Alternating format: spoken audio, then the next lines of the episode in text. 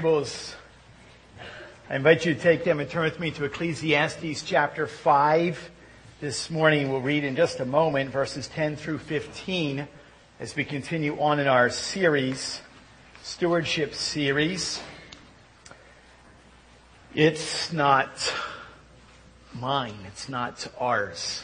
It all belongs to Him. Uh, a special thank you to the children uh, from our children's choir who ministered to our hearts this morning. Um, thank you so much for that. God is blessing at Big Woods in some wonderful, wonderful ways. I'm glad that you are here today. I know it's just yet one more cold day. I was reading that February, February arguably is the most depressing month of the entire year. And you know this year it has been a, a long winter. It's been cold and it has been dark.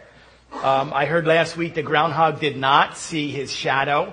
Uh, that means we have like six more months, I think, of winter. Uh, thinking about people, they get excited around Christmas time for the cold weather and everyone has the cool boots and, and the scarves. Okay. It has lost its coolness long ago. Um, people are longing for shorts and sandals. And, and so we understand that good news awaits. Good news is here for us. The ultimate good news, we share the hope of the gospel, but there's good news with spring is coming. I, I, read this week that pitchers and catchers report the spring training in just about two weeks. That's good news. Uh, but even more important, and Thane alluded to it, um, I look forward next Sunday.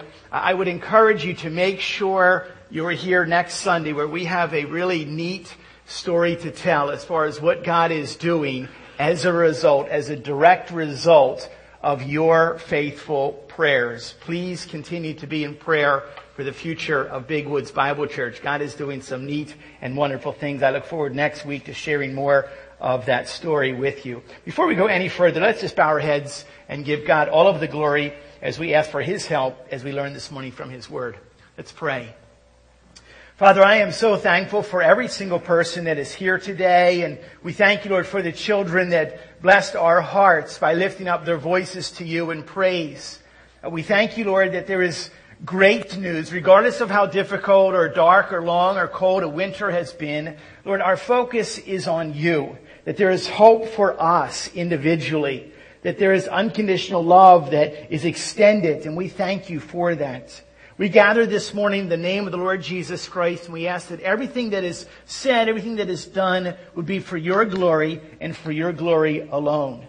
May we have ears to hear what you have for us. May we have hearts that are ready to, to change so that we are more conformed to be more like the image of Jesus Christ. We call ourselves Christians. May we strive to be followers of Christ in every single area of our life. And God, if there are people that are here right now that do not know you as Lord and Savior, that you would, you would draw them unto yourself, that they would come to know you and accept you as Lord and Savior. Thank you so much for this time. Thank you for your word and the ministry of your presence through your spirit that's here. Guide us now. We ask this in the strong name of our Savior, the Lord Jesus Christ. Amen. Um, Ecclesiastes chapter 5, I want to begin in verse 10. In this stewardship series, we've been talking about the fact that it all belongs to the Lord. Listen to what Solomon has to say. He who loves money will not be satisfied with money, nor he who loves wealth with his income. This also is vanity. When goods increase, they increase who eat them. And what advantage has their owner but to see them with his eyes? Sweet is the sleep of a laborer, whether he eats little or much. But the full stomach of the rich will not let him sleep. There is a grievous evil that I have seen under the sun. Riches were kept by their owner to his hurts, and those riches were lost in a bad venture. And he is father of a son, but he has nothing in his hand. As he came from his mother's womb, he shall go again. Naked as he came, and shall take nothing for his toil that he may carry away in his hands. We have been looking at biblical principles when it comes to the subject of stewardship. Throughout the Word of God, we have connected the dots that what? Your understanding, your approach to money is actually intimately connected to your approach to your spiritual walk and your spiritual life. And so we've been reminded of what we call Stewardship principles. If we can just do a quick review. Stewardship principle number one. What? God owns everything and I am his money manager. Psalm chapter 24 says, the earth is the Lord's and everything in it, the world and all who live in it. We built upon that. We looked at stewardship principle number two. My heart always goes where I put God's money. Jesus Christ says in Matthew chapter 6 and verse 21, where your treasure is, there your hearts will be also. Stewardship principle number three, we learned last week, heaven, not earth, is our home. Philippians in chapter 3 says our citizenship is in heaven, which means what? We are moving through this earth right here. We're moving through this world. We're, we're aliens and we're pilgrims and we're tenters. I want that reality to sink in and it literally will change the way that we live every single day of our life. I like the way that Randy Alcorn in his book, The Treasure Principle says this. Listen very carefully. We need to think of life in terms of a dot and a line. Alcorn says we need to think of our life right here as a dot and a line. He explains our present life on earth is but a dot. It begins and it ends. It's very brief. But from that dot extends a line that goes on forever. That line is eternity, which Christians will spend in heaven. So think about it. A dot, a little tiny dot is life here on this earth. A line extending from that is life in heaven. For the purpose of learning this morning, I want to borrow that idea for you and I to grab hold of and we apply it to our treasure principle, our, our, our stewardship principle number four. I should live for the line and not the dot. So this morning we learned this. Although life is but a dot, we live for the line that extends from that. I should live for the line, not the dot. How do we do this? We live for the line by remembering first and foremost, life on earth is short. You can write that down and remember it. How do we do this anyway? Remember, first and foremost, life on earth is short. I think of the words of James in chapter 4 in verse 14. He says, what is your life? You ever think about that? What is life anyway?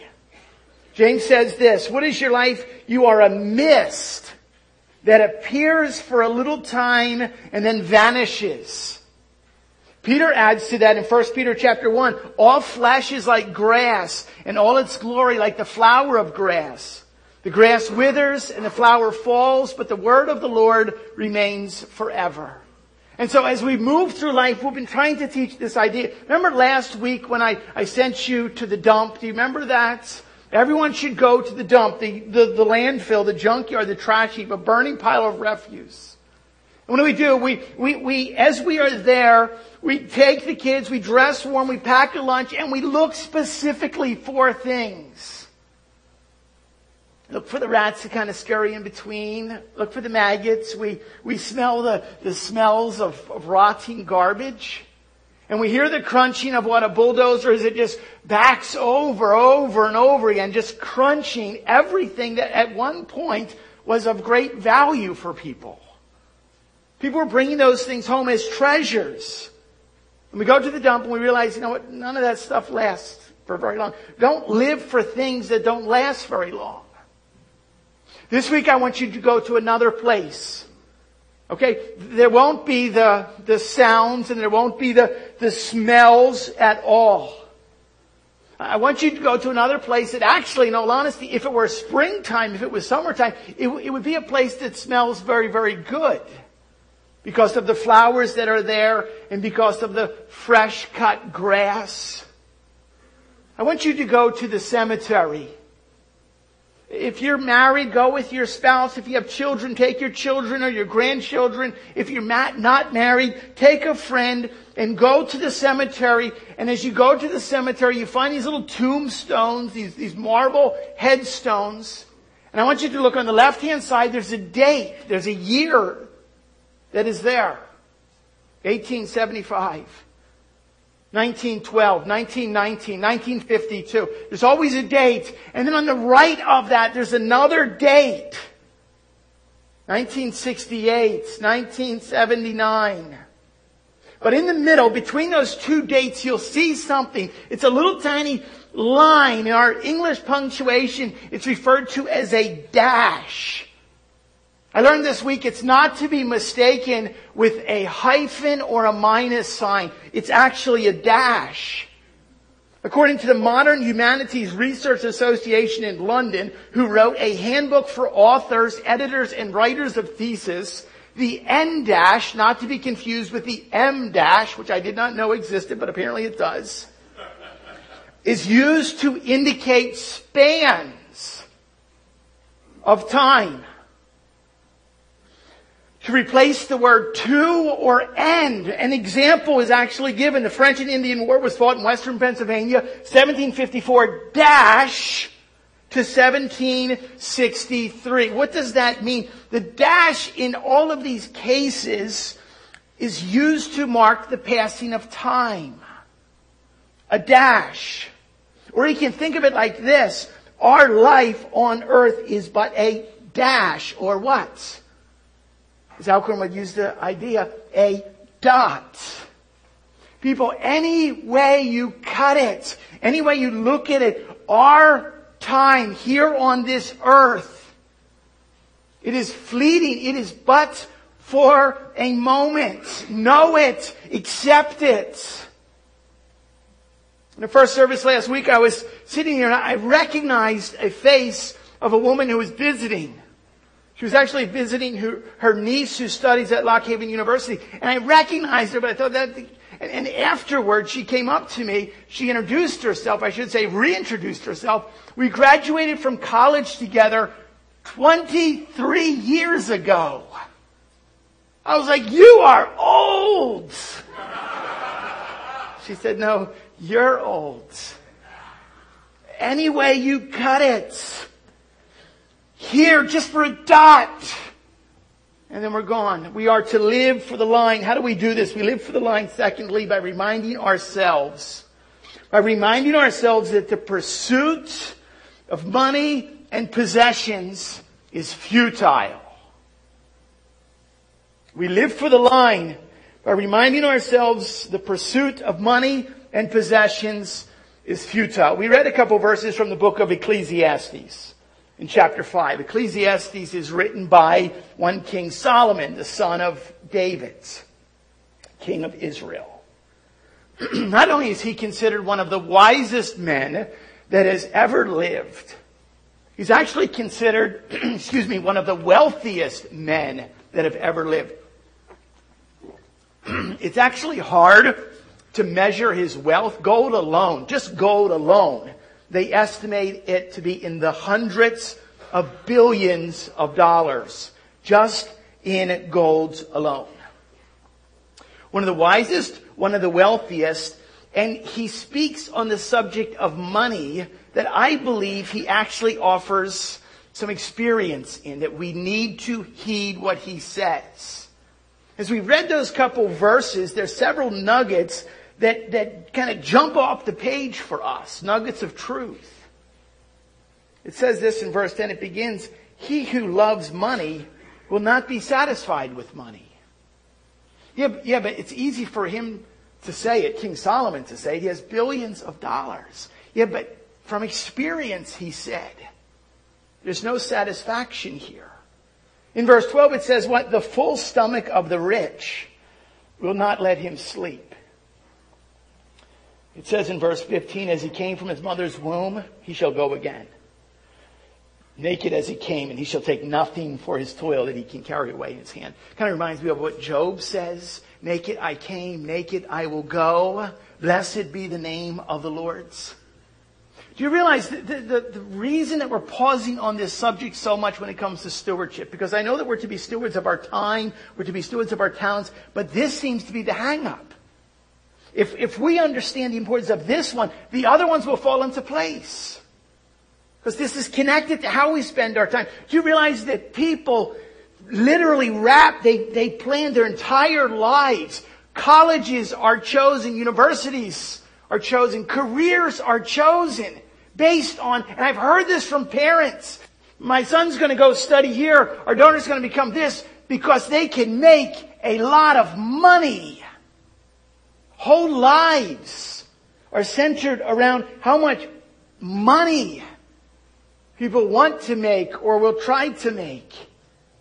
So many people choose to pursue something that even the richest people that have ever lived on the face of the earth have clearly stated it is not worth it. It's not worth it. Listen to this. John Jacob Astor, who's actually the first multimillionaire that's ever in the United States as far as the country. John Jacob Astor says this. I am the most miserable man on earth.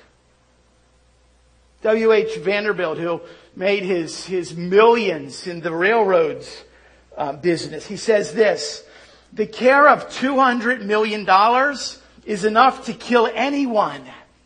There is no pleasure in it. John D. Rockefeller, I have made millions, but they have brought me no happiness. Andrew Carnegie says millionaires seldom smile. Henry Ford says this, I was much happier when I was doing a mechanic's job. Think of that. Bill Gates, I think you've heard of him before, says this.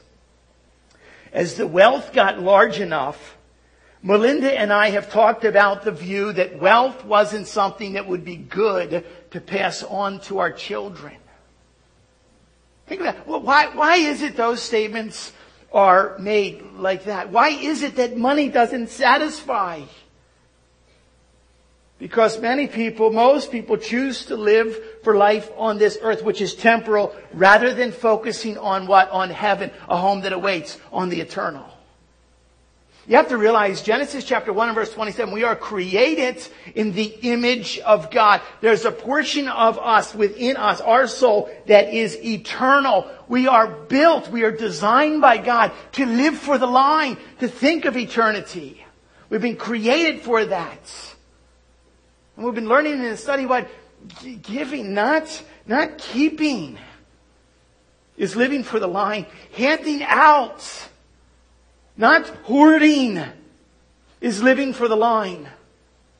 Did you ever see the bumper sticker that says, he who dies with the most toys wins?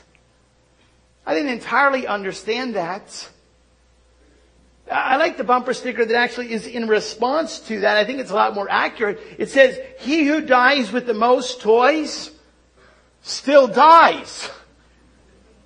Think, think of it we need to remember if you have lived your life hoping for and planning and seeking to acquire and get more stuff, it will leave you empty. If you have worked hard to gain and to get more and more and more, and you can't take it with you, then what happens? You don't, you don't win. You lose. You lose. There's a, there's a term that's, that's, that's in our news a lot right now. It, it's, I learned it's, it's called a portmanteau. It's a blending together of two other words. The word is affluenza. Have you heard of that recently? I think there's a, a case in courts of a young boy who is what suffering from affluenza. It's it's the blending together of the word affluence and the word influenza. I, I checked it out. There's a book that actually is written called Affluenza, the all-consuming epidemic.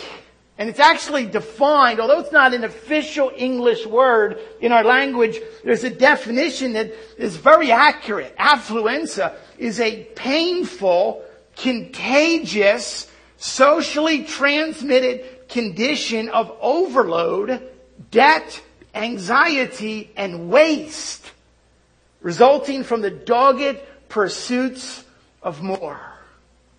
PBS actually did a documentary on this idea, on this, this word affluenza. And, and, and revealed something I thought was quite interesting, that the average American today has a garage that is 900 square feet on average in America. 900 square feet. And they compare that to the average size house in the 1950s was about 900 square feet.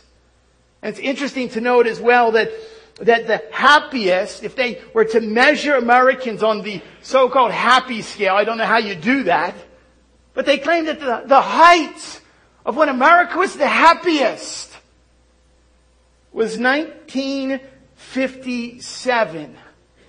About the same time that their entire home was the size of most of our garages.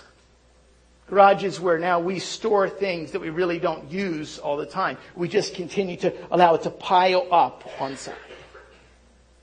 In America today, statistics have revealed that we spend six hours shopping per week, purchasing and, and attaining more stuff, and we spend 40 minutes in meaningful conversation or dialogue with our children over the course of an entire week. The average parent spends 40 minutes in meaningful conversation or dialogue with their own children per week. Okay, something's broken here. Why people are pursuing something that they ought not pursue. You realize that by the time our children reach the age of 20, they will have seen more than 1 million commercials. They would have heard more than 1 million commercials of what you've got to have this. Think of that. You realize that the overwhelming majority of people who divorce in our country today, the, the number one, what? The number one reason is the conflict that comes as a result of money matters and financial problems. Do you realize this? That more people in America declare bankruptcy than graduate from college. Think of that. Something broke because people are focusing on the wrong thing. What does Solomon say? He has something to say on this matter. He who loves money will not be satisfied with money, nor he who loves his income. He says what? This also is vanity. Whereas the person who lives for the line lives for treasures in heaven that will never end. Thirdly and finally, how, how do we do this? How do we live for the line? Thirdly, by rejoicing in opportunities to give in a way that matters forever. We rejoice that there are opportunities that are given to us by God to give in such a way that actually matters and it matters forever. Turn with me in your Bibles to 1 Timothy chapter 6. 1 Timothy chapter 6, the last chapter in this book. Paul is writing to his, his young student, his disciple Timothy. And he actually gives instruction here on how we're to live our lives. 1 Timothy chapter 6. I want you to see this yourself. Begin with me in verse 17. As for the rich, now you would automatically say, yeah, but that's my neighbor because no, anyone who lives in America lives in the wealthiest society that has ever existed in the history of the world. We are who they're talking to. Okay? As for the rich in this present age, charge them not to be haughty or arrogant or prideful or puffed up, nor to set their hopes on the uncertainty of riches but on God, who richly provides us with everything to enjoy. They are to do good, to be rich in good works, to be generous and ready to share, thus storing up treasure for themselves as a good foundation for the future, so that they may take hold of that which is truly life. So it actually explains very clearly how we're supposed to do this. we are what, we're not just to give to anything and anyone. We give in such a way that actually that which is truly life. We give to that which promotes the, the kingdom of God so that God is glorified in the extending of His eternal kingdom. We give to that which promotes, which extends it. I, I quoted earlier uh, for you Bill Gates a moment ago, arguably one of the richest men in the world today. And he says this, I continue to quote Bill Gates. I have $100 billion. Do you realize that I could spend $3 million a day, every day for the next 100 years? He says this, I'll tell you what, I'll buy your right arm for a million dollars. I give you a million bucks and I get to sever your arm right here, right now. People, that is rich, but that is also what? That is sick. That's really what it is. There's no doubt that the Gates Foundation has given untold millions and millions of dollars away. But they have what? They have given it into a, a, a vortex of really very little eternal good. For what we understand, what we has, have heard and said, He has not given His heart to the Lord Jesus Christ. Gates says this, just in terms of allocation of time resources, religion is not very efficient. And I quote, there's a lot more that I could be doing on Sunday morning. I'm not trying to just diss this one individual. We have to pray. We have to pray for people who have that type of thinking that are lost. Solomon was that kind of rich, the richest in the whole wide worlds. And he learned what? He learned that riches in and of itself does not, will not ever satisfy. Solomon says this in Ecclesiastes chapter 2. Whatever my eyes desired, I did not keep from them. I kept my heart from no pleasure. Whatever I wanted. And then his conclusion says this in verse 11, Ecclesiastes chapter 2. I considered all that my hands had done and the toil I had experienced in doing. And behold, all was vanity and striving after wind, and there was nothing to be gained under the sun. Wow, that matches exactly what the Lord Jesus Christ teaches. In Matthew chapter 16, what shall it profit a man if he gains the entire world, if everything he gets, but he loses his own soul? ESV translates it, he forfeits his own life. We have to understand here, God desires our soul. When we offer the Lord our soul, we offer Him everything. That's what Lordship is all about. And we understand the importance, what if you confess with your mouth the Lord Jesus and believe, you shall be saved. We understand the truth of Scripture. Christ died and lived again that He might be Lords both of the dead and the living. And so I simply impress upon you at this very moment the importance of this fact. If you call Jesus Christ Lord, then you've offered to Him what? Everything. It all is His. And you have to live with that understanding. Why are people getting fooled by this? Why are we listening to the messages in the world around us People yearn and they ache and they long for treasures here and now. It's a dangerous thing. You, you will part, you will part with every single thing that, that exists and abides here on this earth. You will apart. The, the choice is what? Will you invest it now into eternity? I like the great old missionary, long with the Lord at this point. Jim Elliot. a, martyred missionary along with four other men and, and, killed further faith in Ecuador in the 1950s. He, uh, he, he says this. He is no fool who gives what he cannot keep to gain what he cannot lose. He's, he's no fool who gives something that he can't keep anyway to gain something that he cannot lose. He has eternity in view. He has this idea of gain. It's okay, but it's gain with the right perspective to live for the line. So if, if this affluenza is the disease, what is the cure? If materialism is the poison, what is the antidotes? If people are living for the dot, the dash here instead of the line, what is the solution? I conclude once again by 1 Timothy chapter 6, be generous. Be generous and ready to share, thus storing up treasure for themselves as a good foundation for the future so that they may take hold of that which is truly life. This here, enjoy it, but for a moment.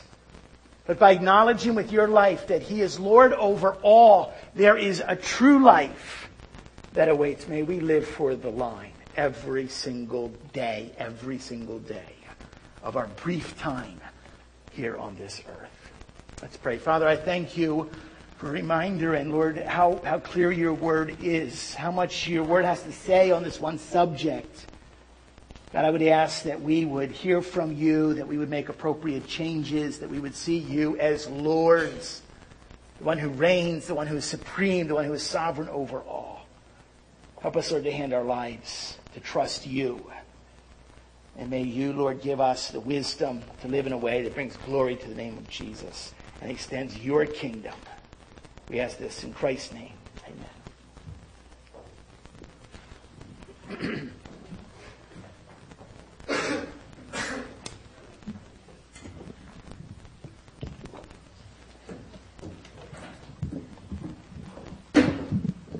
Would you stand with us as we close?